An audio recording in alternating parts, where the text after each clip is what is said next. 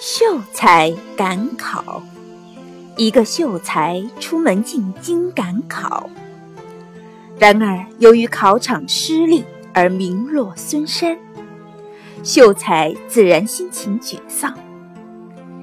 一天，他和几个朋友出去郊游，遇见了一位鹤发童颜的老者，和老者攀谈了几句。秀才就将心中的苦闷一五一十的对他讲了。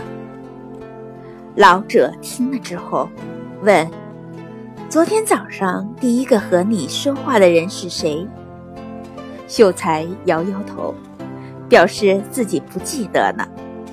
于是老者又问：“那么你明天会遇到什么人？”秀才很诧异地说。明天还没有到来，我怎么能知道？老者笑了笑，又问：“此时此刻坐在你面前的是谁？”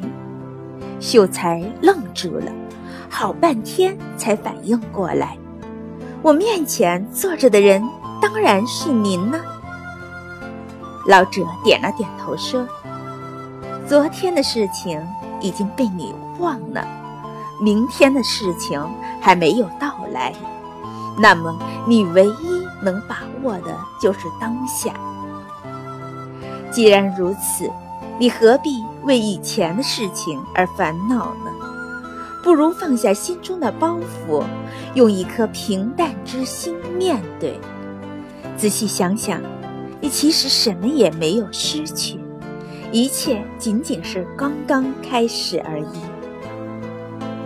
秀才听了老者的话，顿时恍然大悟，而老者则继续说下去：“既然现在是新的开始，那么为什么要执着于已经发生过的事情呢？这就好比潺潺流动的溪水，即使偶尔被石头阻碍，也同样能奔流万里，最终。”汇成波涛汹涌的江海。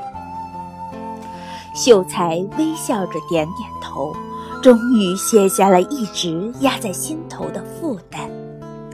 三年之后，他重新进京赶考，竟然考中了状元。